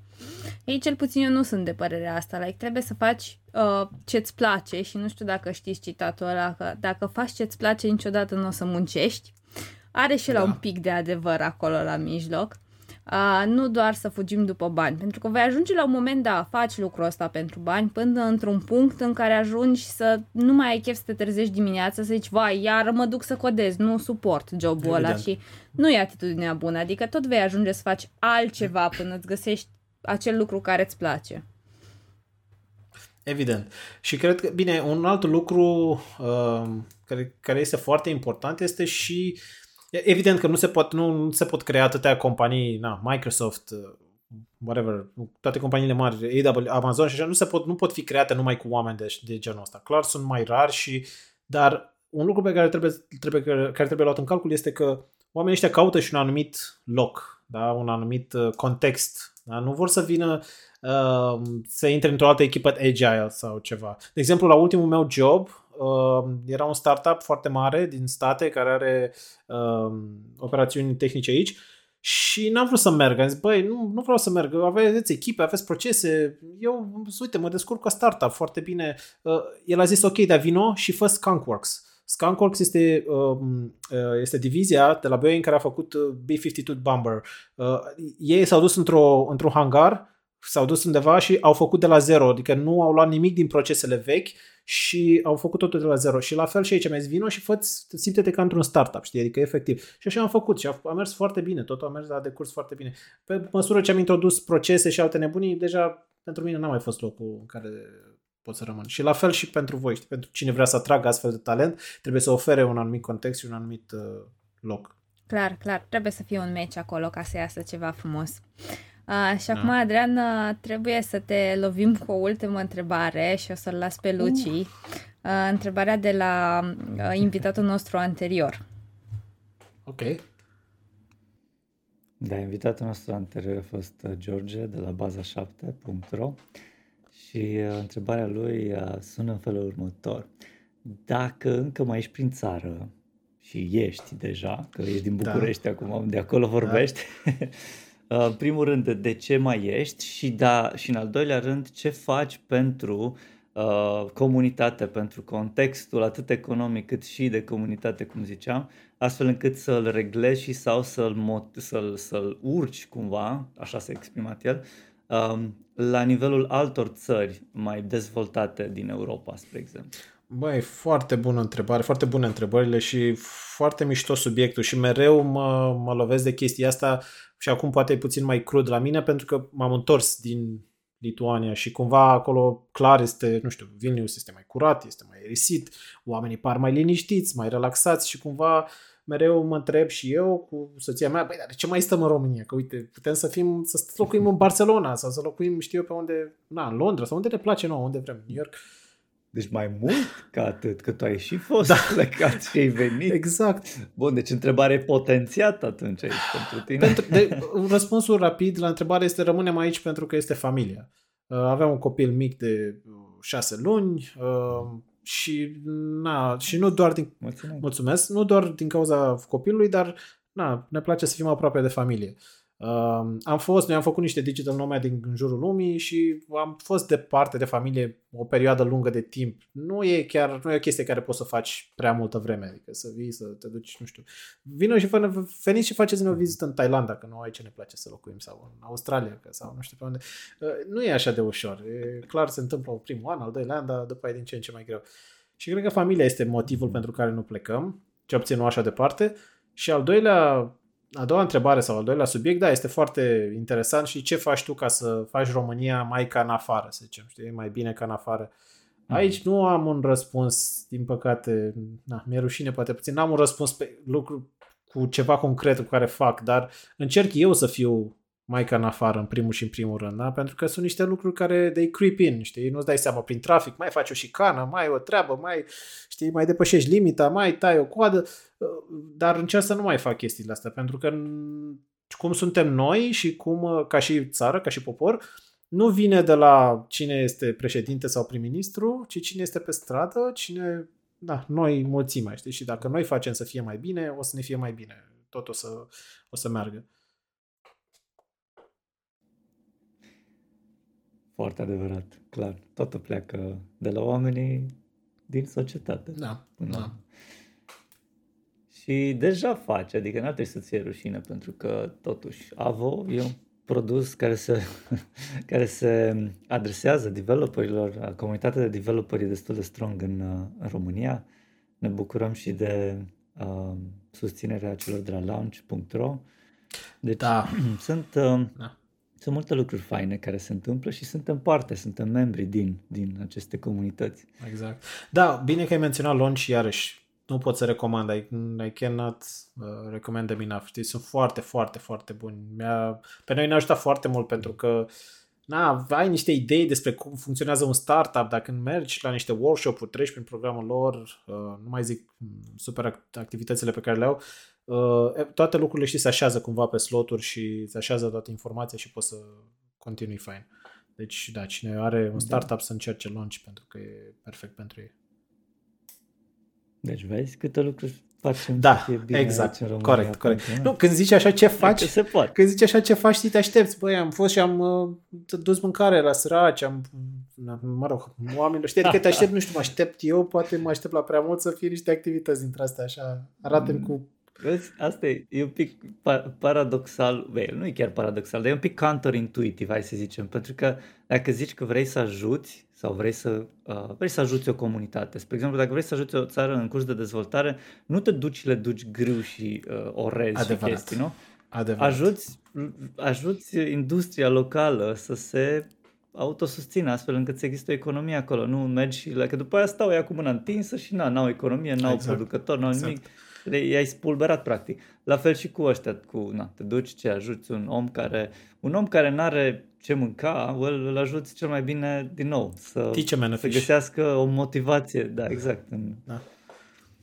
Anyway, e poate un subiect pentru alt topic, dar mă bucur că am terminat așa în forță pe pe teme foarte filozofice, hai să le zicem. Să știi, să știi, dar foarte fain. Mi-a, mi-a plăcut foarte mult discuția cu voi și a fost un trip down memory lane, să zic așa. Adrian, avem nevoie de la tine de o întrebare pentru viitorul nostru invitat. Păi, întrebarea pentru următorul invitat este, crezi că ChatGPT ne va fura joburile? Nice. Bună întrebare. Și greu de răspuns. Cred că cred, nu, este, nu este super, super filozofică, dar poate să atingă niște, clar, niște valențe. E un topic fain de discutat acolo. Asta. Cred că mulți, adică zbârnie internetul de astfel de gânduri și subiecte de discuție. Da. Bă, sunt curios ce o să iasă la următorul episod. E deja. Da, e deja, eu sunt obosit când aud de A I și că ne va fura joburile și toate cele. Bine, măi, Adrian, mersi fain și apreciez timpul tău, a fost super tare. Doar atâta vreau, dacă cei care ne-au ascultat sunt interesați să intre în legătură cu tine, unde ar fi cel mai potrivit să o facă? Păi sunt Adrian the Dev, Adrian the Dev peste tot, pe GitHub, Adrian pe Twitter, adrian the dev punct com și nice. Adrian the Dev, da, exact, exact. Și um, na, a v o h q punct i o sau AvoCool, intrați pe site-ul AvoCool, este produsul meu, dar Adrian the Dev mă găsiți, dați peste mine pe Discord dacă vreți, pe GitHub, pe Twitter. Îmi place să vorbesc cu oameni noi, chiar cred că în fiecare săptămână port, cu, port o discuție cu cineva nou și îmi place să, na, să, să vorbesc, așa că hit me up dacă aveți vreo întrebare, aveți vreo curiozitate. Super, mulțumim tare mult, Adrian, ne-a făcut plăcere și keep in touch! Mulțumim că ne-ați ascultat, mulțumim invitaților și nu în ultimul rând mulțumim echipei care a făcut acest podcast posibil. În urechile voastre s-a auzit zeamă de developer și au avut plăcerea de a vă fi host Lucian Corduneanu și Andreea Rugescu. Vă așteptăm cu o nouă experiență săptămâna viitoare. Dacă v-a plăcut, vă invităm să dați un share și un subscribe paginii noastre. Power by SensiDev, Love by Launch.